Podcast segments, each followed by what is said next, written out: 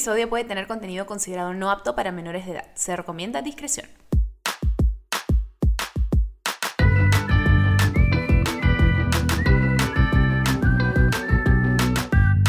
Estoy emocionado. ¿Por qué estás emocionado? Porque nuestra invitada, yo soy fan de ella. desde ¡Eres su fan! Sí, la verdad, la verdad, sí, soy su fan. Soy su fan. No pueden, es que no pueden ver ahorita, pero Santiago está con una sonrisa enorme que parece que acabara de, no sé, tener otro hijo de lo feliz que está. Debo reconocer, cuando la vi, lo que pasa es que yo leía bastante su blog.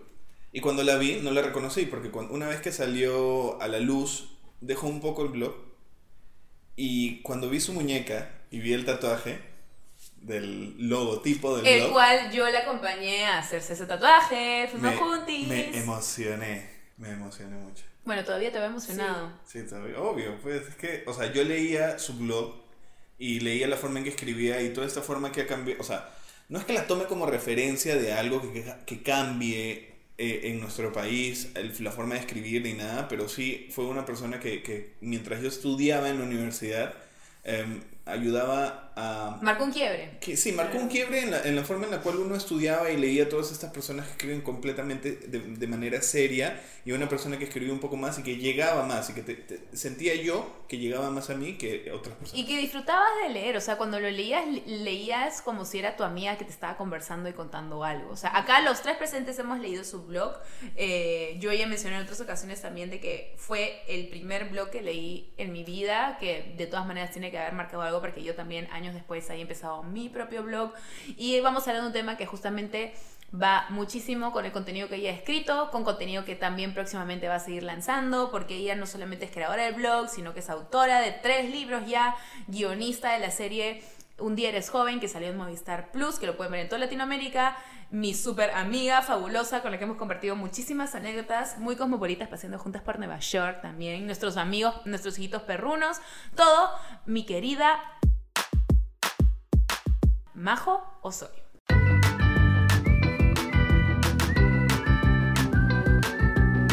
Bienvenida, querida Majo. Hello, saludos, ¿cómo estás?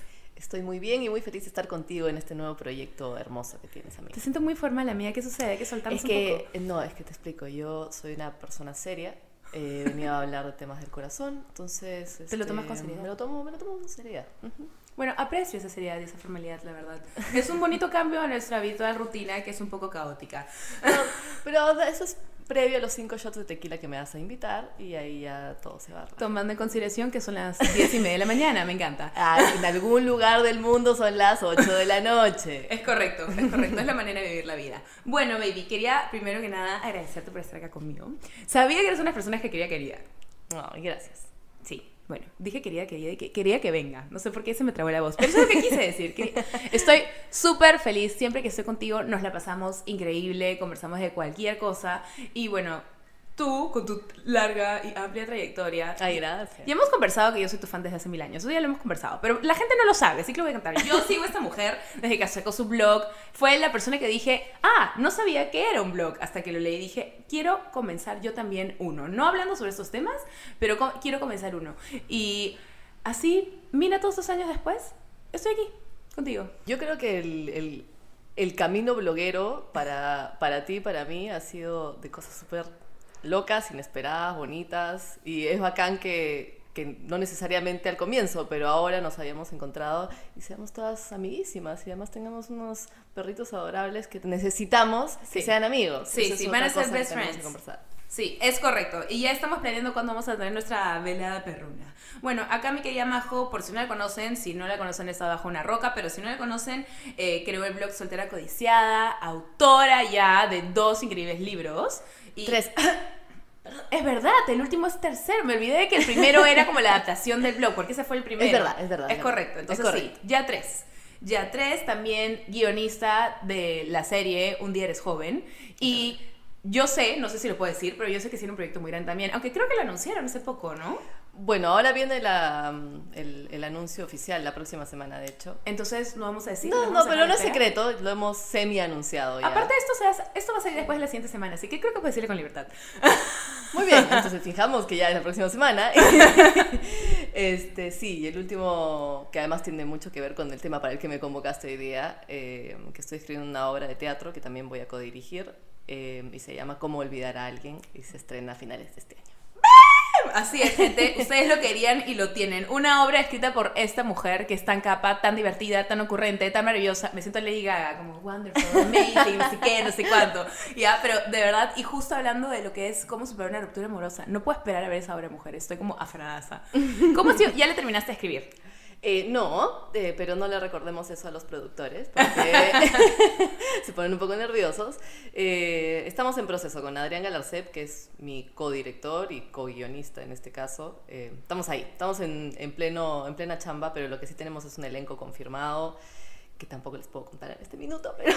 pero con ella, con tu codirectora, ya has trabajado antes. Con él, sí. Bueno, hemos trabajado, no hemos trabajado juntos, pero pero hemos, eh, digamos, él me ha convocado para un par de cosas de los productores, eh, que nada, que hemos, digamos, él ha tenido la confianza de convocarme y siempre quisimos hacer algo juntos y se nos ocurrió hacer algo desde cero, lo cual es recontra ambicioso.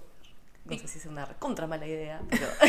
Yo creo que es una recontra increíble idea porque honestamente todo el mundo ha pasado por algún tipo de ruptura amorosa. O sea, creo que es algo con lo que todo el mundo se puede identificar. Por eso es que tanta gente también cuando te lee, es increíble como algo que podría ser triste o deprimente, tú lo logras, logras mostrar de una manera tan divertida. O sea, no sé cuántas veces he visto ya la película. no más que yo. eso, eso puede ser verdad. Pero, y me sigo matando la risa, pero es que tú tienes una manera muy, tienes una identidad, no sé si se dice identidad literaria o eh, un estilo literario. no pero me gusta, digamos, identidad literaria. Me encanta, bravo. Mil puntitos para mi escritora. Hashtag identidad literaria. Hashtag identidad literaria, hagamos, hagámoslo así. Pero tienes un estilo muy particular a la hora de hablar, de comunicarte, de escribir. Esto lo tuviste desde chica porque en el blog ya estaba presente. Yo creo que siempre, digamos, las personas, porque el blog era anónimo, por, para los que no tienen idea de mi blog, eh, al principio, y, y, cuando revelé que era yo, hubieron varias personas cercanas a mí que me dijeron, la verdad es que estaba súper fácil de adivinar para nosotros, porque escribes como hablas.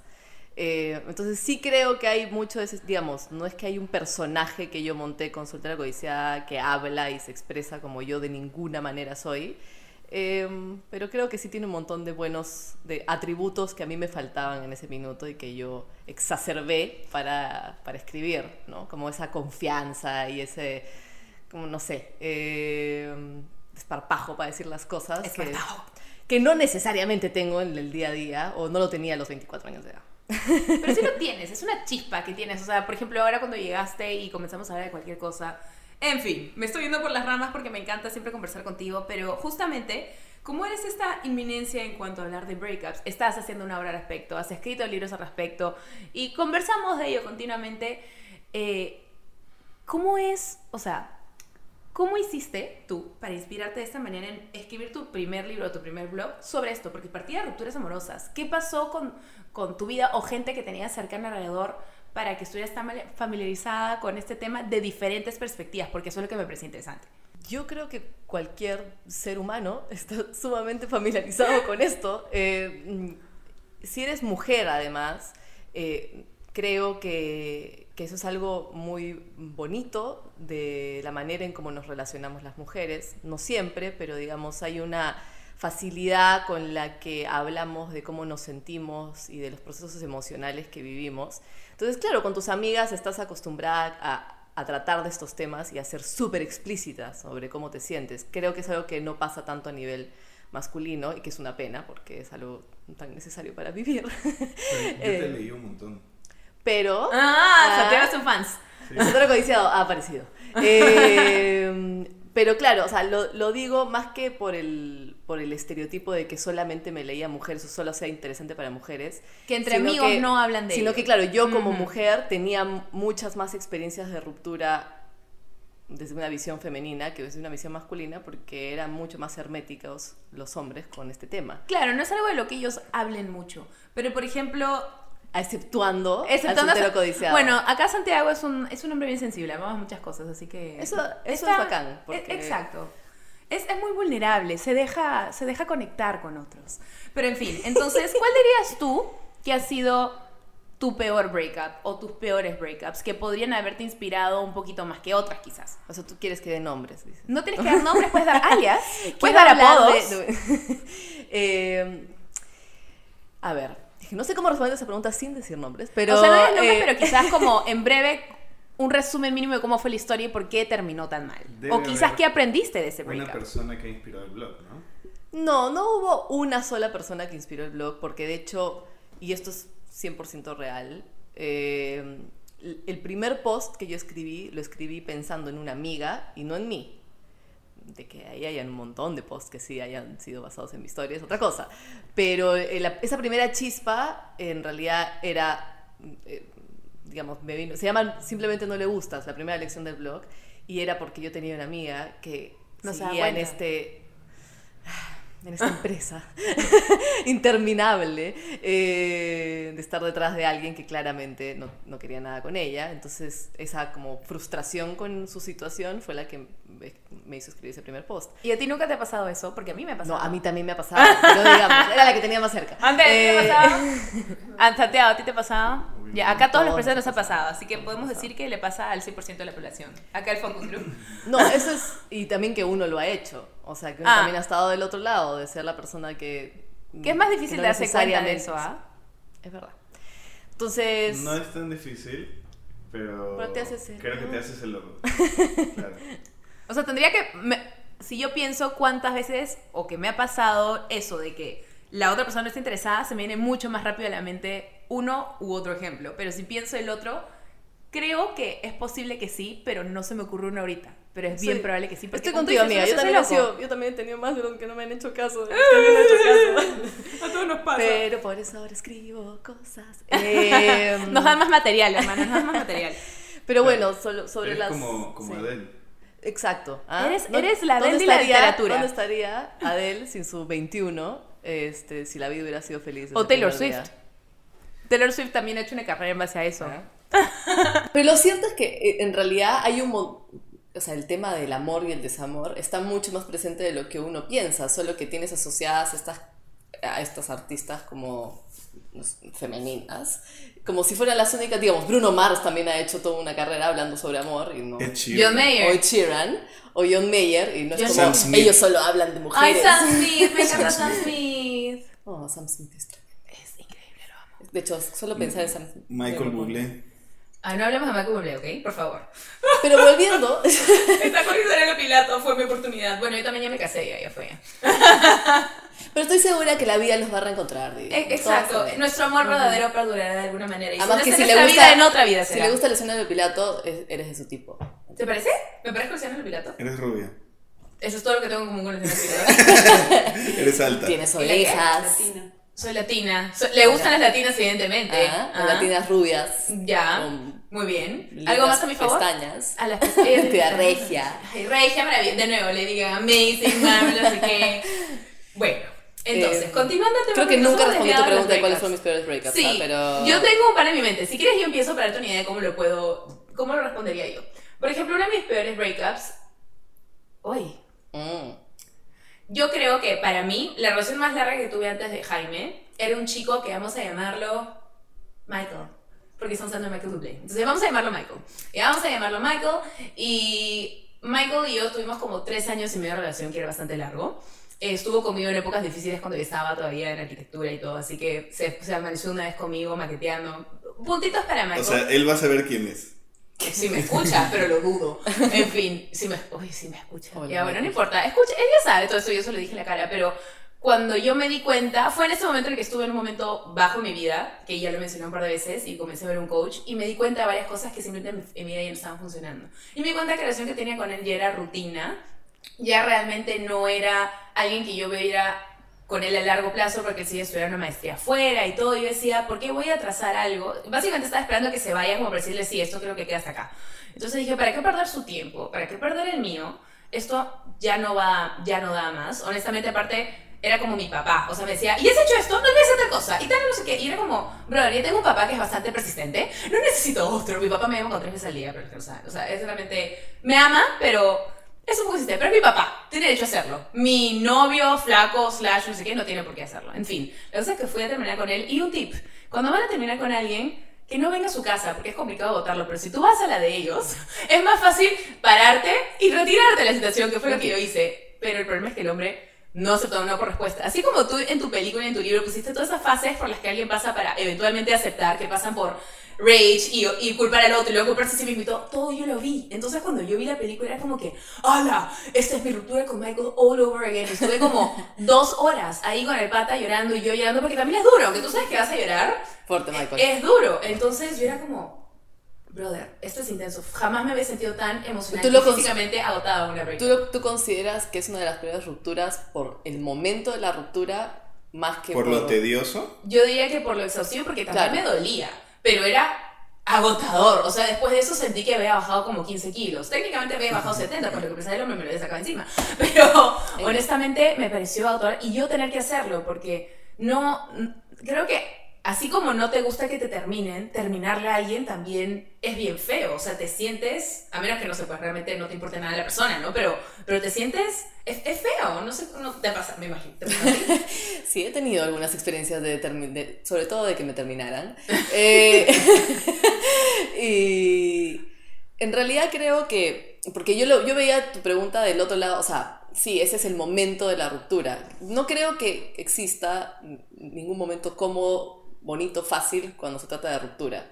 eh, para ninguna de las personas. A menos que el desamor ya sea. Pero... Claro, pero i- e igual cuando hay mucho, cuando ya hay desamor, hay esa pena enorme de que haya desamor. Porque de las que, relaciones son de que se haya acabado algo que en algún momento puede haber sido bonito.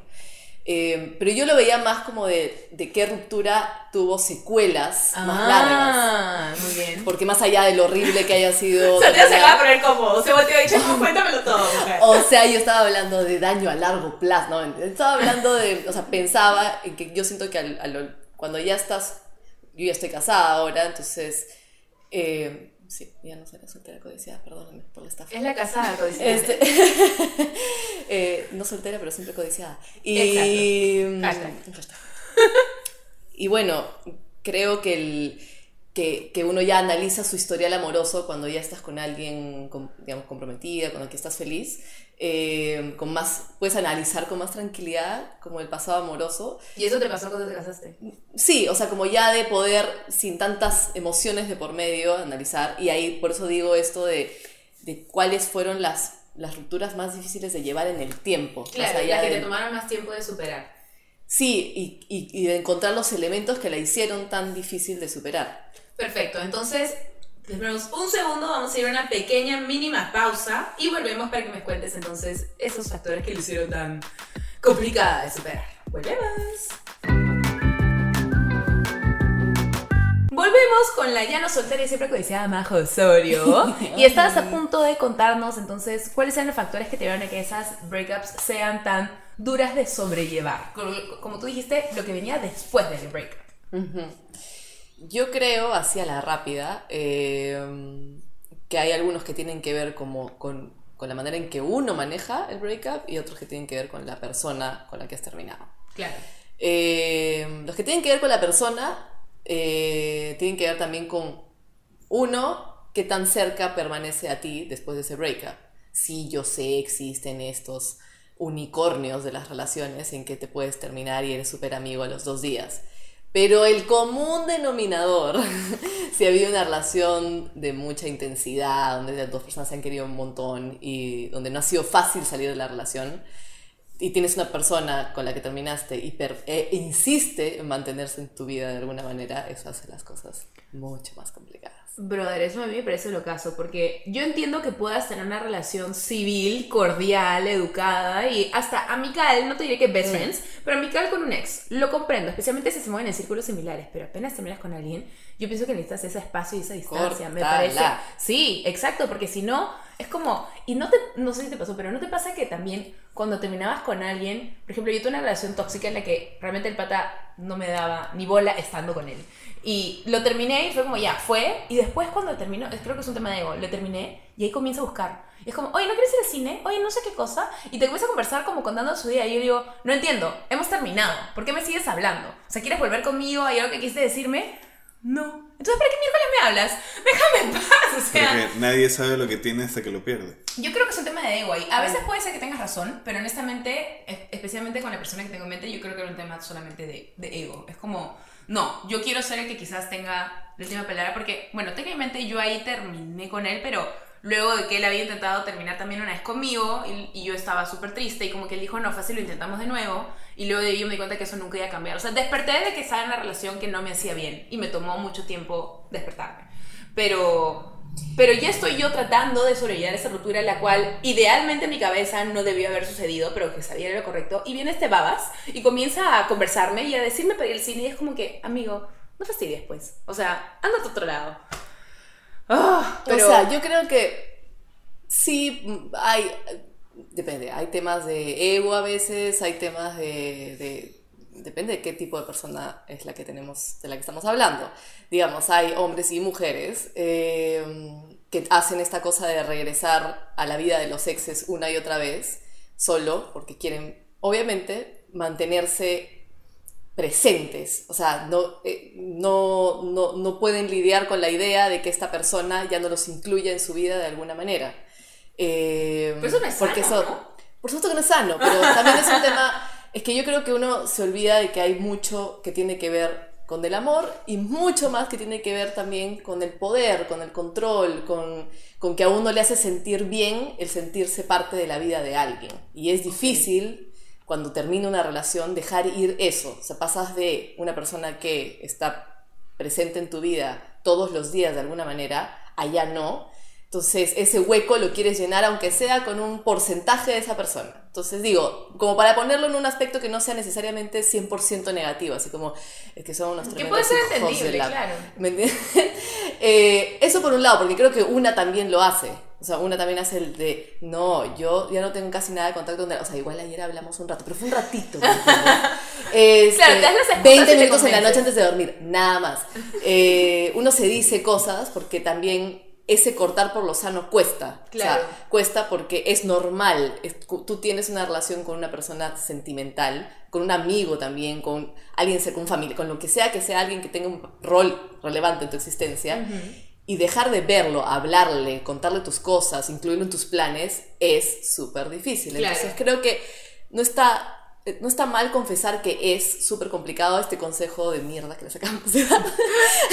de cortar por lo sano es súper, súper, súper complicado, pero es necesario. Es O sea, necesario, de verdad. Hay que pelear contra todos tus instintos para hacerlo, porque el tema de seguir en contacto con esta persona es que no te permite ponerle un cierre al asunto. Todo sigue ahí, todo sigue fresco, todo sigue... ¿No? Es como que no ¿verdad? quieres realmente terminar de pasar la página y si no pasas la página, por más, sorry si suena un poco corny, pero si no pasas la página no puedes empezar un nuevo episodio en tu vida. Literal. ¿Has visto? Me puse bien poética. Pero... ¿sabes qué? Cuéntanos.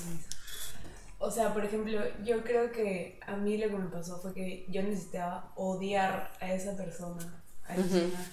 O sea, Eso eso es es, horrible, ya, es horrible pensar eso, pero, por ejemplo, a mí, esta persona me hablaba cada tres meses como para decir, te deseo lo mejor, que no sé qué, bla, bla. Y es como, o sea, yo estoy tranquila, sí, estoy, no sé, en el baño o en el micro, bla, bla. Estoy tranquila en el baño, yo estoy contigo. La, la visualizaba en el, en el water, en el- Literal. en el inodoro ahí chateando. Y ves tu celular y te encuentras con un mensaje como que, hola, solo quería decirte, y es como, cállate. ¿Para O qué? sea, yo estoy tranquila y es como, o sea, realmente a veces uno necesita decir, ¿Y por qué no lo bloqueas? ay, no sé, Ah. no tiene sentido bloquear para mí, pero al mismo tiempo yo siempre le digo a mis amigas como, bloquealo. Porque sí está bien, yo creo que está bien. Es que creo que es súper importante reconocer que tanto estás poniendo tú de tu parte para que esto siga sucediendo. Porque una dice, nada, cero, yo le he dicho mil veces que ya no quiero que me llame.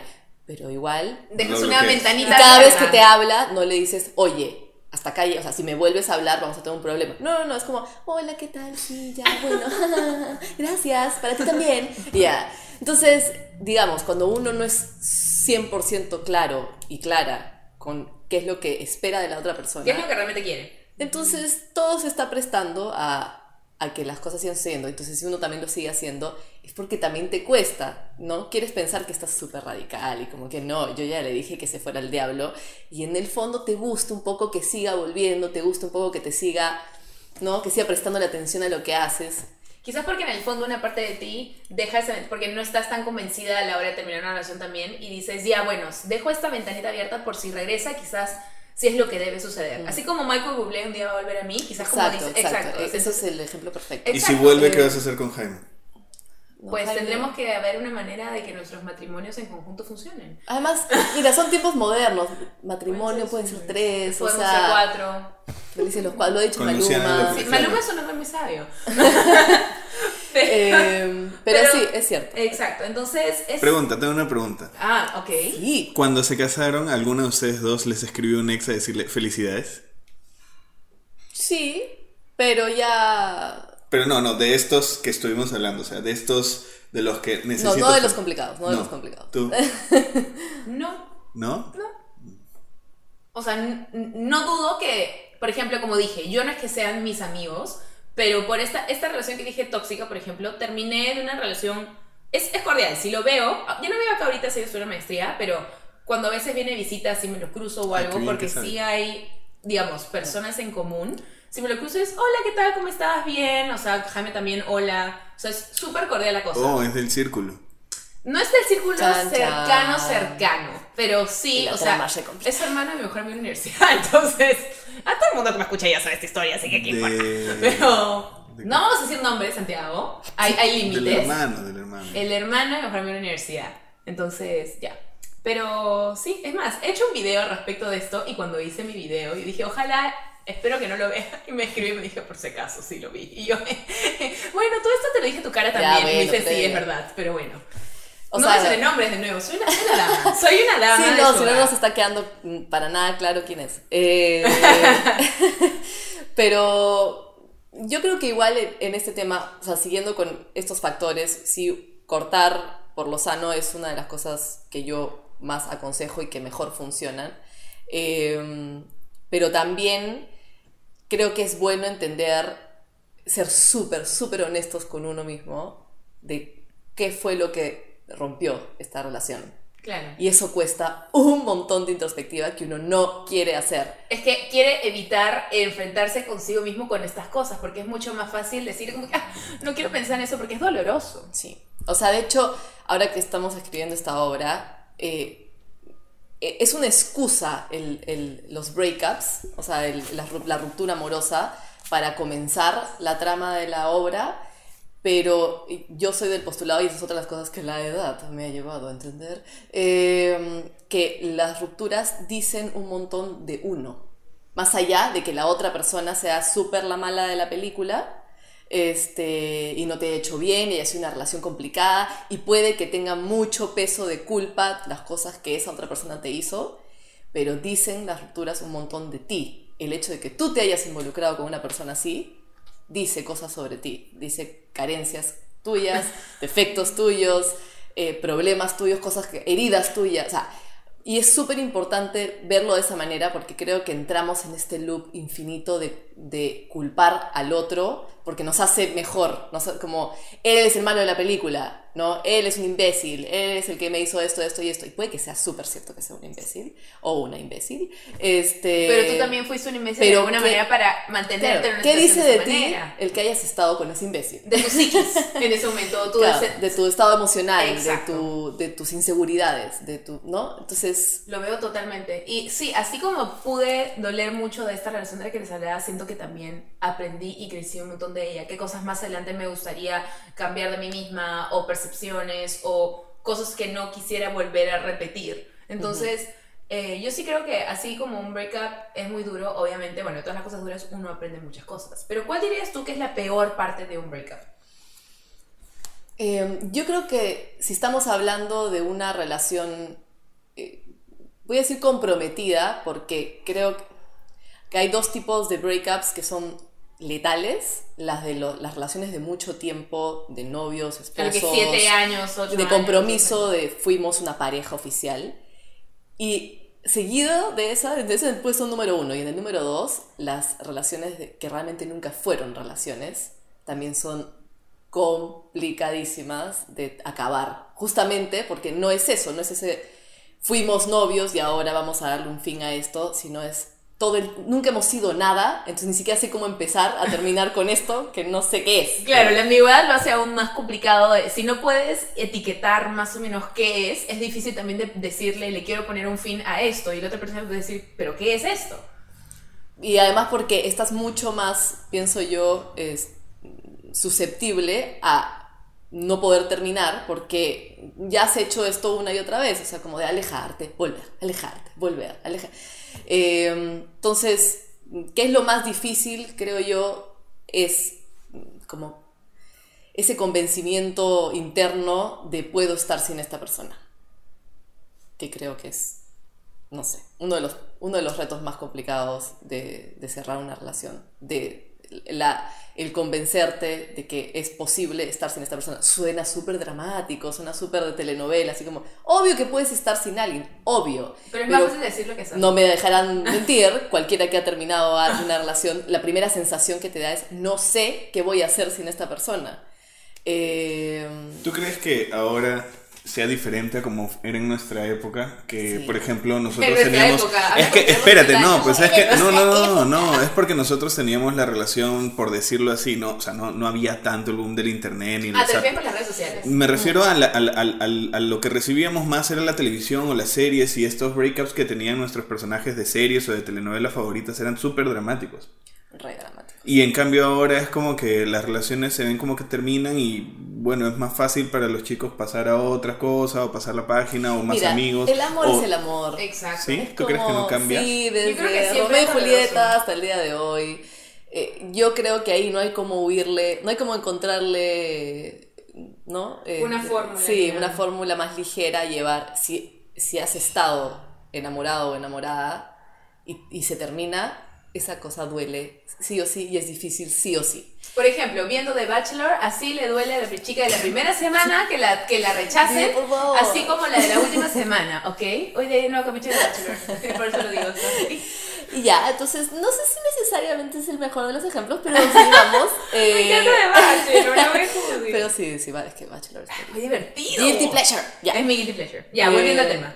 Pero, pero sí creo que, mm, que lo que contribuye esta época, hay una cosa que contribuye y una cosa que es terrible para el amor y el desamor en esta época. Lo que contribuye es que sí, todos, o sea, es una generación la que viene mucho más abierta a distintos tipos de amor eh, y eso hace que puedan relacionarse tal vez de manera más honesta. Creo que parte del, del exceso de drama que uno tiene encima es que conceptúas el amor como este amor telenovelero, ¿no? Película romántica, y ahora el amor tiende a ser un poquito más honesto, más somos como somos, nos queremos como nos queremos.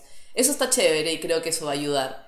Por otro lado, creo que es terrible para quien sea que está creciendo en esta época que hay redes sociales. El estoqueo. Entonces, desde el estoqueo, eh, que Es este más difícil corta por lo sano, Sí. a ver, corta por lo sano cuando no lo sigues en Instagram, en esto, no, te lo ves ahí, o sea, como te salen videos de él, salen las historias, entonces, Parte de cortar por lo sano ahí también es creo cortarlo en tus redes sociales. sí, sí, sácalo. Detox. a mí, cuando mi enamorado me terminó, lo último que me dijo cuando se fue de mi jato fue, y por si acaso, te voy a eliminar de Facebook y te voy a dejar de seguir en Instagram. Gracias por Bien por el él, bien por él. Es parte de la terminada, es como, fue necesario que lo digan.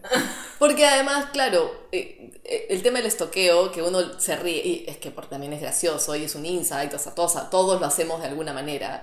Eh, pero es súper insano. O sea, un, sí, un rato así como qué curiosidad en qué andar esa persona, pero realmente el estar pendiente de en qué anda, con quién anda, en qué estás, eh, te inhibe de seguir adelante. Es algo que no teníamos nosotros, no era un problema que te- tuviéramos nosotros A mí me pasa un hace montón 10 que años. mis amigas me dicen cuando también entro en una relación y la otra persona comienza a salir con alguien constant y sube fotos, evidentemente, comienzan constantemente a compararse con esa persona. Uf. Pero soy mejor que ella, o tengo mejor trabajo que ella, o soy más bonita que ella, o Y te no preguntan a ti, ¿no? Oye, yo soy más bonita que ella, ¿no? Sí, y, este, y es como, sí creo que si no existieran las redes sociales eso no sucedería, porque es menos probable que puedas enterarte si estás haciendo. Por último, si te enteras, es menos, menos este, probable que estés comparando porque no sabes nada de la persona. En cambio, con redes es como mi amiga puede ser la CIA en dos segundos. Entonces, su Facebook o su Instagram, no sé qué, sabe dónde nació, dónde dio sus primeros pasos, dónde suele ir a tomar café, todo. Entonces, como es, es un bueno, en verdad, las cosas que te pueden llegar a las redes sociales hoy en día. Y además que son unas gran, o sea, es una fuente inagotable de ansiedad, siempre ha sido las redes sociales. Eh, porque la gente solamente pone su mejor cara en las redes sociales. Entonces, si tú tienes un ex, que además estás en este viaje emocional de extrañarlo, de lo que sea, y uh, te metes a sus redes sociales, no es que vas a encontrar El nada más que felicidad, cosas lindas, cos- ¿no? Entonces, ¿para qué? ¿Para qué uno se haría ese daño a uno mismo? Y que puede que ni siquiera sea así, puede que la otra persona también esté llorando, que le esté pasando mal, pero no es lo que va a publicar. Obvio. Entonces, recuerden que uno en las redes sociales muestra lo que quiere mostrar. Eh, vamos a ir a una pausa nuevamente con esta querida mujer y volvemos. Voy a hacerle la pregunta de ¿qué es lo que no debes hacer durante una ruptura? Así que regresamos.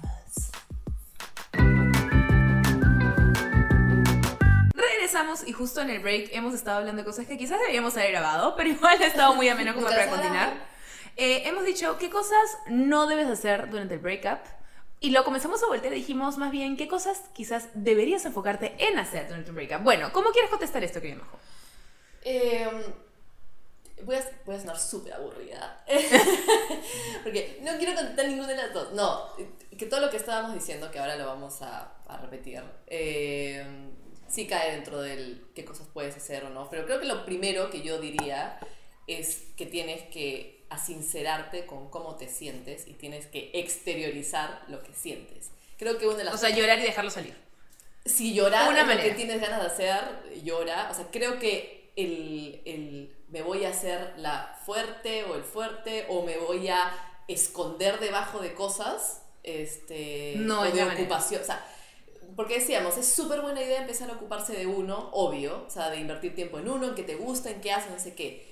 Eh, pero tiene que ser una ocupación sincera, o sea, de esto me gusta, creo que quiero explorar un poco más por aquí y no de voy a ¿no? ahogar mis sentimientos debajo de esto porque eso nunca funciona. Es que esa es la verdad, el problema es que Claro. uno da este consejo, la gente lo intenta hacer, pasa eso que en realidad están metiendo las cosas debajo de la alfombra y las vienen a perseguir los fantasmas dos meses después. Es como, no funciona. Y lo primero, como la primera, primera cosa es tienes que lidiar con cómo te sientes. Y tienes que ser sincera con cómo te sientes. Eh, si esto te dolió, si estás, si estás mal, si estás un poco deprimido, es como tienes que ser sincero con cómo te sientes. Y una vez que aprendes a lidiar con esos sentimientos, que en realidad no hay, como, no hay muchas fórmulas para lidiar con los sentimientos más que hablar sobre ellos, ojalá con gente De confianza. de confianza, eh, y si es con un terapeuta, porque puedes, si tienes el- la posibilidad de tenerlo, mejor aún, pero hay muchos buenos amigos y familias eh, dispuestas a escucharte también. Eh, Escríbelas. Escribe. Yo creo que, por ejemplo, para Claro, mí escribir, escribir, los sentimientos. ha sido un desahogo enorme y escribir no siempre, no necesariamente implica publicar. Tú puedes escribir cómo te, Para sientes, ti. cómo te sientes. Claro, Escribir, lo lees años después y dices, ah, Pintar. Así como Lara Dean en este. ¿Cómo, cómo se llama? A todos los chicos. Sí, sí, To All the Boys I Loved Before. Ama, ama esa, esa trilogía de sí. libros. O sea, eso es una manera, diga- digamos, no tienes que publicar nada. O sea, hay muchas maneras, como tú dices, creo yo, que es un, un super tip de exteriorizar y como trabajar tus sentimientos. Hay muchas personas como tú que le puede funcionar escribir. Hay gente que quizás le funciona hacer kickboxing. O sea, hay gente que quizás le funciona cantarlo. A mí, por ejemplo, a Claro, veces Claro, escuchar una canción que siento que puede que vaya con, no digo que ser miserable mientras canto, pero algo que me ayude a ejemplificar mis sentimientos y, y los canto y es como, sí, o sea, lo estoy dejando salir, o sea, es malo como tú dices, agruparlo todo, interiorizarlo, cuando lo dejas salir de cualquier manera, lo estés procesando o no, simplemente lo dejes salir, creo que es el quizás el primer paso para poder empezar a procesar. Es verdad. Es eso con todo, con cualquier cosa que emocionalmente te haya un poco desajustado. Eh, y creo que lo segundo es, es, es momento de aprender más cosas sobre ti. Enfocarte en ti. Y esto tiene como dos ramitas para mí. Una es la más superficial que tiene que ver con los hobbies, el, lo que te gusta hacer. Tu, lo digo superficial porque igual está en el ámbito de las cosas que uno hace cotidianamente. No me voy a meter un curso de algo, voy a seguir estudiando esto, voy a meterme en una nueva chamba, en fin, voy a viajar más. Claro, nada que analices demasiado. Claro, todo eso está, lo pongo en el plano superficial porque tiene que ver como con qué haceres. Pero la segunda cosa y la más complicada es como es necesario que analices esto y aprendas más sobre ti. Si no haces eso, el problema no es solamente el breakup que acabas de tener, sino que estás totalmente abierta o abierto A que vuelva a suceder. a que te vuelva a pasar y vuelvan a repetirse los mismos ciclos de cosas porque el problema que tiene que ver contigo no ha sido solucionado. Claro. Entonces, creo que esa es la que más cuesta porque yo veo mucho y nos hemos reído mucho a lo largo de los años en el blog, con la película y demás, como de hablar de las cosas más estereotipadas de los breakups, de uno está tristísima, entonces te tiras a comer, a chupar, a salir, a- y todo eso es cierto y es divertido pasar por esa parte también y demás. La única cosa que es realmente valiosa en todo ese proceso es cuando empiezas a descubrir cosas sobre ti de, digamos, voy a poner de ejemplo, la película no es que sea tampoco, escúchame, Buda, ¿me entiendes? Pero, pero, o sea, una, Ya, de, las, Gandhi. Una de las cosas que, que hay en, en la película, spoiler alert, eh, es que ella se reconecta con su amor por escribir, que es un poco lo que decíamos del plano superficial, pero detrás de eso también se da cuenta que durante todo el tiempo que estuvo con él no escribió nada.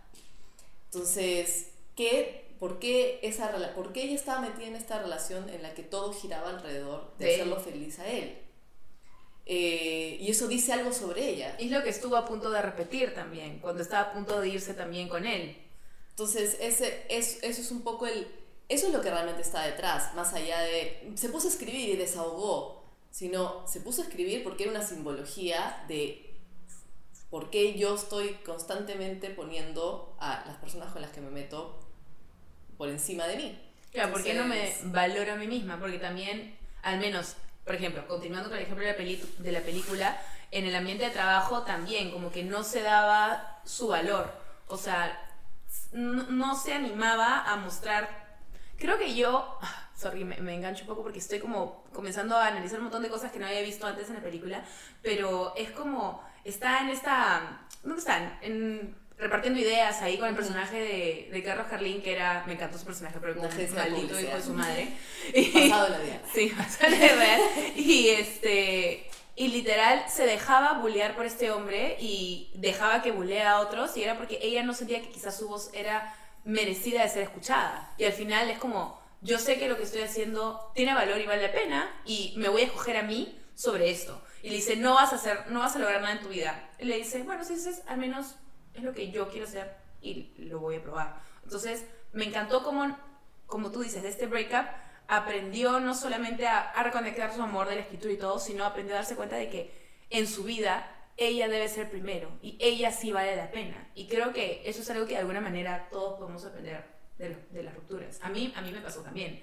Y quizás toma pasar por un momento de muy, muy baja autoestima para poder darte cuenta de que tú vales bastante y luego pasar de este low self-esteem a estar en la cima de la montaña. Que igual tampoco es un camino tan fácil. y- No, suena más fácil lo que es, pero es bastante arduo y tiene muchas altas y bajas en el proceso.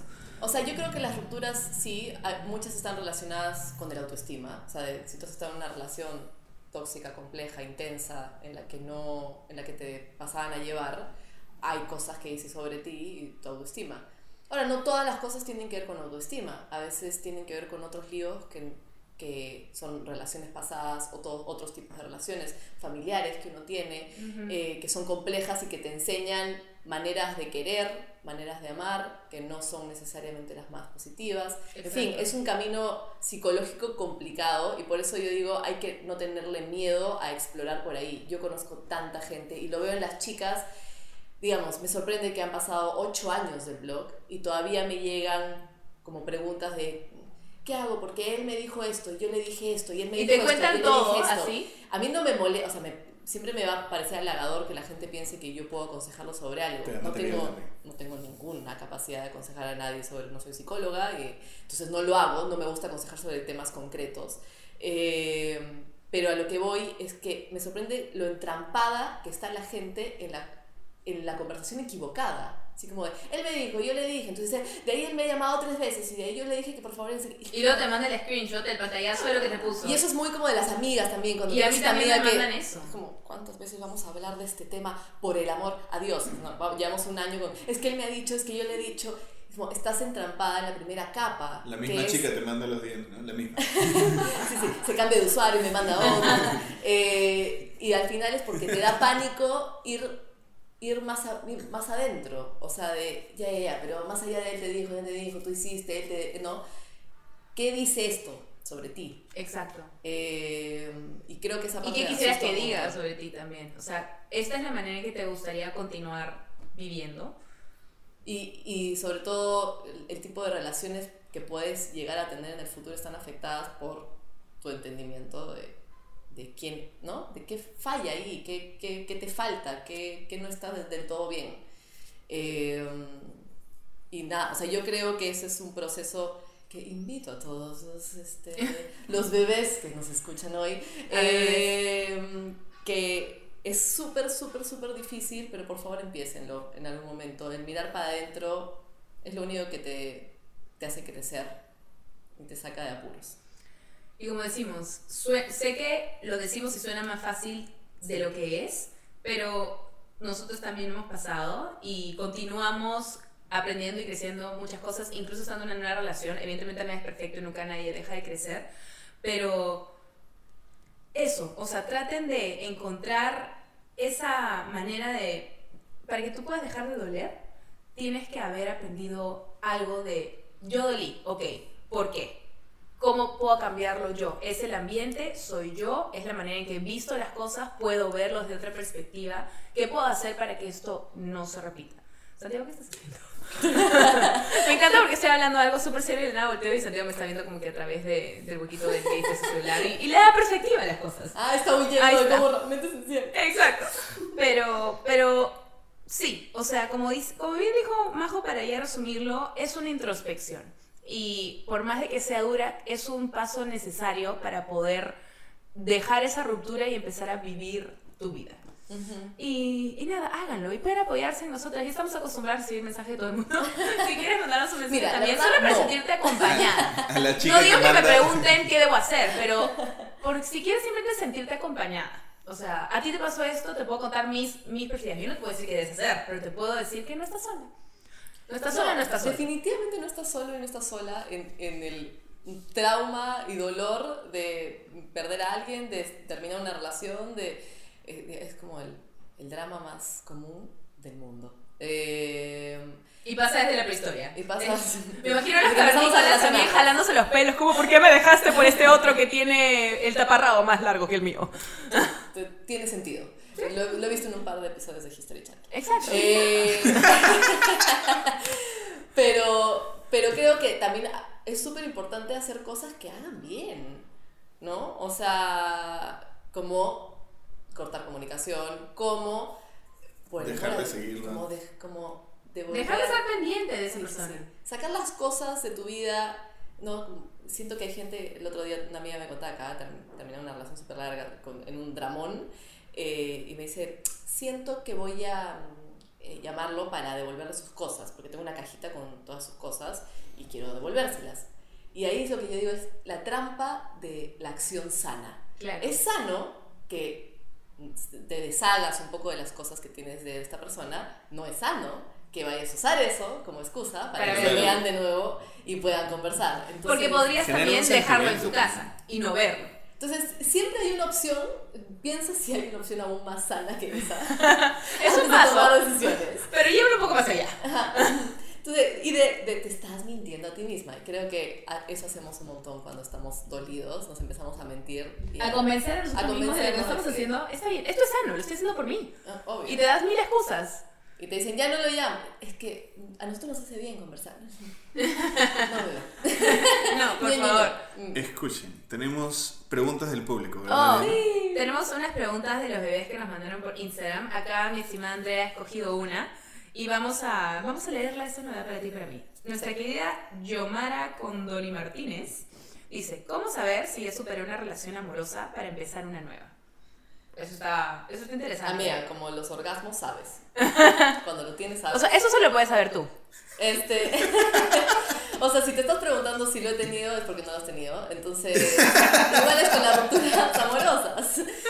Si te estás preguntando todavía, estoy lista para una relación, tal vez todavía no lo estás. Es una sensación como de, a ver, y esta es una de las últimas cosas que cuando venía acá decía, creo que es súper importante dejarlas y que también van a estar en la obra, que es esto, en las finales de septiembre. Eh, Con los productos. con los productos. Eh, y es que terminar con alguien a veces hay que verlo un poco como un luto, porque lo es.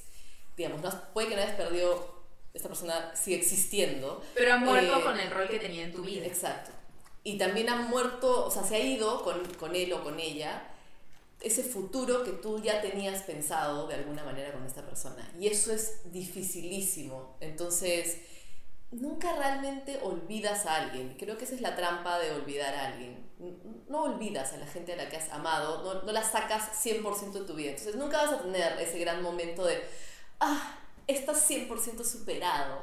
Eh, es solo como que te vuelves mucho mejor en vivir tu vida sin incluir a esta persona ahí y sin que sea relevante y sin que este, afecte de manera importante tu existencia. Claro, Cuando- su rol cambia. O sea, no tienes por qué negar su existencia, pero el rol que tenía en tu vida es distinto. Sí, y, y haces pases con eso. Creo que en el Exacto. momento en el que dices, el, el, el- como estamos ahora, estoy en paz con cómo estamos ahora, es suficiente. Exacto. Más allá de no pienso en lo absoluto en esa persona, si O lo escucho la canción con la que siempre fuera esta canción, no pienso en él. Eso nunca pasa. Hasta el día de hoy tengo una canción de mi primer amor, que estamos hablando hace 16 años, y sigue sonando y sigo, me sigue haciendo acordar. a él. Y eso- Pero ¿Cuál te hace acordar a él no de una manera igual a la otra. A eso voy, o sea, a Claro, mí- pero no es como que ejemplo. le escucho y digo, lo amo, creo que debo volver a sus brazos. Claro, con tu novia de 15 años. Sí. Eh, entonces, no, lo vea, no hay que verlo tan radical como esta persona va a dejar de ser relevante para mí 100%, no voy a volver a pensar nunca más en ella. Eh, es más eso, que dices tú, que es que aceptas el nuevo rol que tiene en tu vida y, y- y estás en paz con eso. Ay, amiga, eres tan sabia. Terapias 101 con Majo Osorio, no calificada para terapia. No, sin certificado médico, así que me pueden meter a la cárcel, chacha. Bueno, esto ha estado realmente genial. Eh, se nos ha pasado volando. Te quería de nuevo agradecer a mí por haber acompañado en este episodio de lo máximo. Ha estado muy divertido. No sé, no sé tú cómo le has pasado. ¿Cuál ha sido tu experiencia? Fantástica. Eh, nada, lindo. Lindo conversar sobre, sobre estos temas y sobre todo poder tener la oportunidad de ahondar un poquito en, en algo que a todos nos resulta Duro. duro y al mismo tiempo yo me he reído tanto, o sea, he usado esto tanto para el humor y creo que es, es una manera de, de sobrellevar también, Ujú. aprender a reírse. Es de una manera de sanar. Eh, cuando te acercas más a reír, yo digo siempre, si te puedes reír de eso, es porque ya no es tan importante. Entonces, a- aprenderse a reír del- de, las cosas que nos hacen mal y que nos, no sé, que nos tienen adoloridos también es una manera de superar. Y al mismo tiempo, eh, me encanta estar aquí con ustedes y espero que me sigan invitando. No, yo creo que eh, para la siguiente temporada sería excelente que formes parte de ella nuevamente, porque no solamente me parece que lo que dices es muy cierto y viene de un lugar muy, muy, muy sabio, sino que es demasiado entretenida, mi mamá contigo y creo que todo el mundo puede estar de acuerdo. Eh, ha sido muy, muy, muy, muy divertido, muy inspirador. Siento que todo el mundo de esto espero que si está pasando por una ruptura así o si lo ha pasado y quizás está hiriendo o sanando de ello, pueda entenderlo un poquito más o encuentre alguna otra herramienta que le ayude a sobrellevarlo mejor, porque como les decimos, esto es algo que todos, todos pasamos y así como hombres como mujeres y de todo tipo, de todo ambiente social, el amor y el desamor es algo que, que no discrimina, que nos pasa absolutamente a todos. Así que no tengan miedo de, de expresarse, no tengan miedo de, de abrirse al respecto, porque todos somos humanos, es parte de ser humano. Así que ya para cerrar, nuevamente, gracias por acompañarnos, amiga. Cuéntales a todos, eh, como tú dices, se viene la obra, pero qué otras cosas se vienen contigo, dónde te pueden encontrar en redes.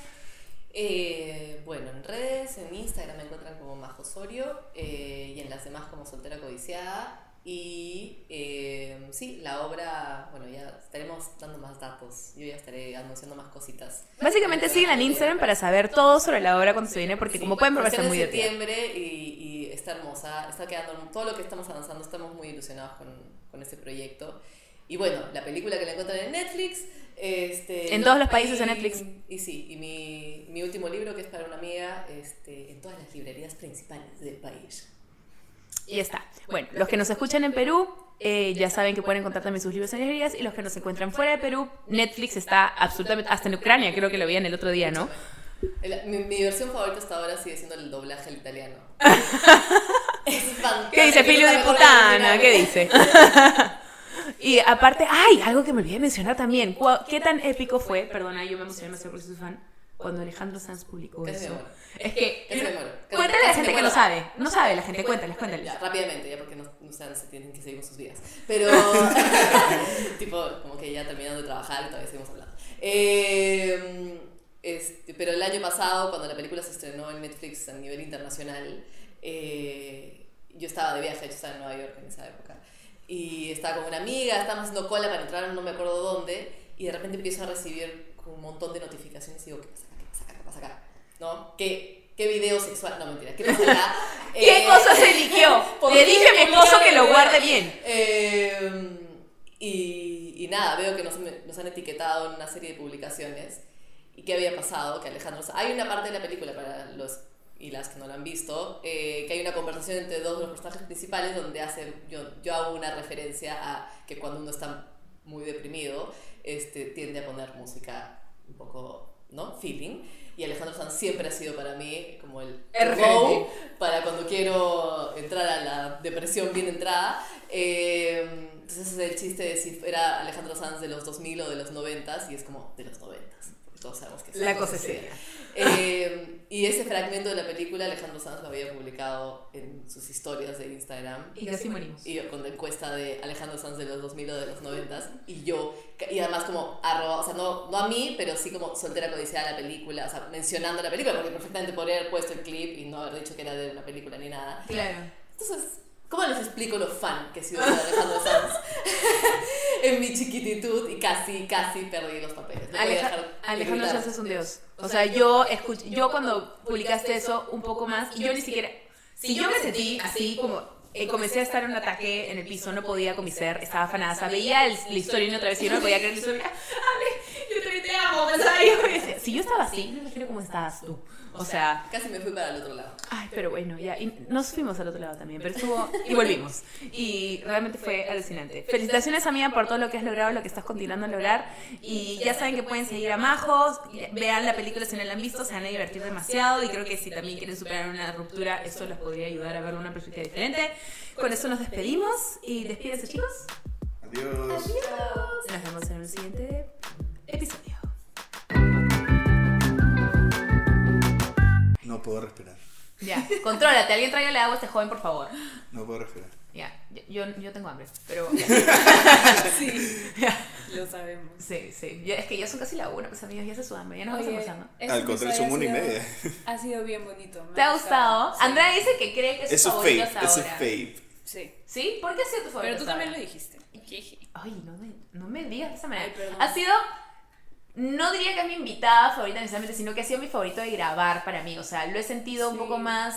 eh, Se acordó de todos sus exes. No solo eso, sino que quizás es porque quizás los primeros capítulos yo estaba un poco más nerviosa, quizás ya me tenía que Claro. soltar, pero aparte, como es mi amiga, ha sido muy divertido. No he sentido que estamos hablando un podcast, sentía que era una conversación que en realidad es el punto de este podcast, que se sienta que es una conversación que se tiene y que no se sienta como algo muy formal. Y siento que lo hemos, que lo hemos logrado, así muy Sí, lo entretenido.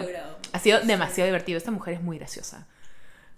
Andrea Lo que estaba pasa es que tú la escuchabas hablar y a la hora que ella, por ejemplo, decía algunas cositas como que entre, entre boca, era como cuando la leías y ella marcaba todas sus, o sea, o ponía entre paréntesis o ponía subrayado encima. O que lo palabras. sí, que ponía como la línea encima. O sea, y, y es como ella dice, o sea, cuando yo, cuando ella misma declaró que ella era la autora del blog, todo el mundo dijo, ah, obviamente eras Los tú", que lo conocían. era como hablaba. Ujú. Y literalmente te das cuenta que sí, que como escribe es como habla. A mí me encanta porque tiene una identidad.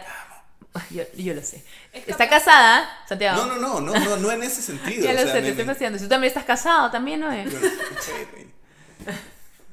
No, pero lo que decía es que siento que tiene una identidad muy Claro, Yo marcada. estoy casado y Michael Bublé que... Caramba, deja hablar a Michael. Bublé algún día me va a encontrar nuevamente, ya te lo he dicho. Y no importa, con Jaime y yo haremos que esto funcione de alguna manera con Michael Bublé. Ya lo, ya lo figure it out luego. Pero sí, básicamente es una chica que me encanta lo que hace, me encanta cómo habla, me encanta que es tan eh, fiel a ella misma, que tiene un estilo muy marcado. Y, y me encanta el contenido del que habla porque es muy relacionable. Sí. O sea, es como, cuando me habla siento que literal es como si solo me hablara a mí y supiera exactamente todo lo que pasó. Sé que somos amigas, pero aún no le he contado absolutamente todas las anécdotas de mi vida. Entonces me sorprende cuando habla que es como si siento que la conocía toda la vida. Y ustedes creo que también lo sentían así cuando la leían o cuando hablaban con ella. Obvio, o sea, creo que incluso sus contenidos este, se, se, ¿cómo decirlo? Se adelantaban mucho a lo que uno también va a vivir cuando termina una relación o algo así, ¿no? Porque yo me acuerdo que cuando yo ter- a mí me terminaron, yo leí todo así, todo me lo leí de una y buscaba así más y es como, eran cosas que todavía no me habían pasado, pero decía, sí, pues me voy a sentir así eventualmente y puta, sí, me sentí así, pues. Es la realidad. Es la, la realidad. yo la leía y decía, "¡Ah! está hablando de mí. Soy Santiago. Pero sí. Este, todos la amamos como pueden ver acá. Es, un, es este, un grupo muy parcial y estamos parcializados a amarla. Así que si tú no la amas, eh, te apuesto que si la lees, la vas a comenzar a amar también. Así que chequen todas sus redes, chequen todos sus contenidos, sus libros, Su sus blog, su- su blog series. está todavía en internet. o Su web lo- sigue ahí, Sí. claro. Vayan a chequear. Si no me, si dices, ay, qué flojera ver toda una película, bueno, empieza leyendo uno de sus artículos que no son tan largos y vas a ver que dices, oye, son esto, esto está súper entretenidos. No, y la película es súper entretenida. Yo la he visto varias veces y me sigo riendo. A, a mí me encantó. Es, es honestamente. una de las mejores películas de comedia peruana que he visto hasta ahora. Sí, de verdad. no, sí, no. De verdad que lo es. Está muy bien hecha. Es que el guion está muy bueno y ella es la que lo hizo. Ella escribió el guion. Sí. Es una maestra mía, soy tu fans. Bueno, nada, eso. ¿Qué les parece si hacemos recomendaciones Recomendaciones. de la semana? Comienza tú, Andrea. Ay, ¿por qué yo? Contesta. ¿Sabes? Le toca a Didi, le toca a Didi. Ya, yo comienzo. Recomendaciones de la semana. ¿Qué voy a recomendar? Relacionado, acuerdo. Yo sé, estoy pensando, relacionado a las rupturas. Ya, bueno, yo sí sé, en verdad. Ok. Ya. Eh, les recomiendo que escuchen el disco de Melodrama de Lord, que es un disco que ella escribió cuando terminó con su enamorado. Y que, nada, fue súper nominado a los Grammys y todo eso. Y a mí me ayudó un montón, honestamente. A superar su breakup. Sí. ¿Qué fue hace cuánto tiempo ya? Eh, no me acuerdo. ¿Dos años? ya va a ser tres años. Ya, ya ves, ya lo superó. La shit. Está bien. Es parte Tú. del pasado. ¿Yo cuando superé mi última ruptura o No, qué tu recomiendas? recomendación. Yo que recomiendo. Es que yo también ya di un montón de recomendaciones a lo largo del episodio. Vamos a dar una recomendación totalmente separada. Eh, mi recomendación es. Vean la película de Soltera Codiciada en Netflix. De verdad que me parece que es algo bastante chévere. No es por hacerle cherry a mi amiga, pero de verdad que es una película muy entretenida y que si has pasado por cualquier tipo de ruptura, sea que tú has roto con alguien o te han roto a ti, te han destrozado. Eh, me parece que es una manera muy chévere. Y como bien dijo Majo, cuando te comienzas a reír de las cosas es que te ayuda a superarlas aún más. Entonces, véanla. Yo realmente se las recomiendo full. Y como les digo, está inter- internacional en Netflix. La encuentran en- hasta si están en Ucrania, la van a poder ver. Y si bien en Italia, también se las recomiendo porque aparentemente, según Majo, la, italiana, la versión italiana es muy divertida. Así que chequenla. La traducción italiana. La versión Doblaje, italiana, doblaje. pues. Doblaje, doblaje. La misma, guau. La corrige, ni siquiera sabes. Sí, ya. ¿Y tú? tú. ¿Yo? Sí, tú. Bueno, yo recomendaría que lean su web. no, en serio. Am, ¿Qué podría recomendar? Es que ¿Cuál es tu película de breakups favorito? Favorita o serie? The Notebook. No, no. No. Ahí, se- ahí rompen. pues. Mira ya, ella habló, por ejemplo, del amor tóxico también en un punto. Eso lo Y, hablé y, y yo cómo, también, sí. cómo, o sea, por ejemplo, una persona también cómo puede superarse a sí misma haciendo cosas que a una le gusta. Y yo tengo una película que a mí me gusta mucho, que es El Diablo se viste a la moda, Amo esa película. donde si bien no es tan, es, es de- lo muestran de una manera tácita, el enamorado que ella tenía era un poco tóxico, porque no la dejaba ella ser ella misma. ¿Qué hablas? Yo no ¿Cómo lo vi de esa claro? manera. Obviamente Sí. que sí. Oye, El tienes razón, nunca lo vi de esa manera. que ella tenía solo quería que ella fuera eh, escritora de, de lo que ella había estudiado. No quería que ella abriera, se expandiera. Ok, o lo que pasa es que él, yo no sé si es que, es que no quería que se expandiera, sino que el tema es de que él tenía estos prejuicios de por sí sobre el tema de la industria de la moda y él veía cómo ella estaba, entre comillas, cambiando, que no está mal porque todos estamos constantemente cambiando, evolucionando. Y él, cambiando. ella estaba cambiando en algo que, según él, su prejuicio no era lo que le gustaba o lo que él quería. Entonces, él terminó con ella luego porque según él, él ya no la, conocí, no la reconocía, ni siquiera historia. Comprendo el punto de vista del que ves y sí estoy de acuerdo que eso no está bien, pero al mismo tiempo, este, no considero que... Ay, es que estoy viendo, brother, me han abierto los ojos a ver la película de manera distinta, pero de verdad, eh, o sea, creo que ese es el punto entendible, pero sí, en ese aspecto, sí, no quería que él aceptarla como está cambiando. No porque no la quisiera apoyar a ella a crecer profesionalmente, no creo que haya por ahí la cosa, sino que él tenía sus propios prejuicios y simplemente como ella no se alineaba con esos prejuicios, ya no quería decir con él. Y sus prejuicios afectaban la relación profesional y correcto. crecimiento profesional que tenía ella. Exacto, con lo que tampoco estoy de acuerdo.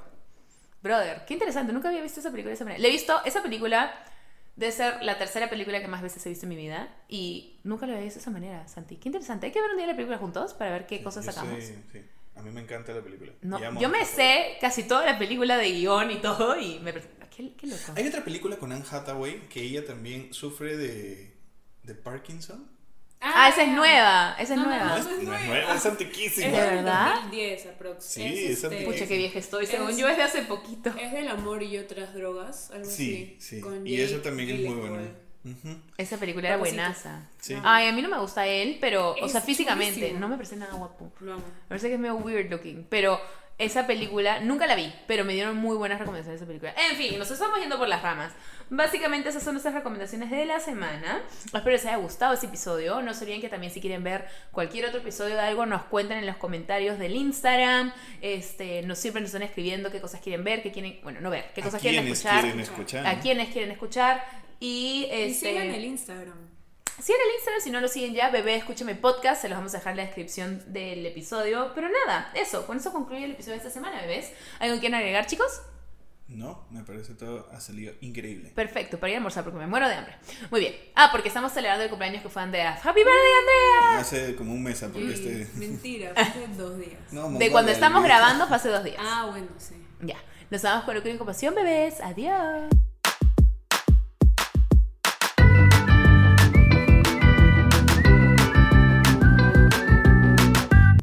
Bebé Escúchame. Agradecimientos especiales a Mim La Fábrica, que ha producido para nosotros todos estos jingles que han escuchado durante el programa. Mil gracias, mil puntitos.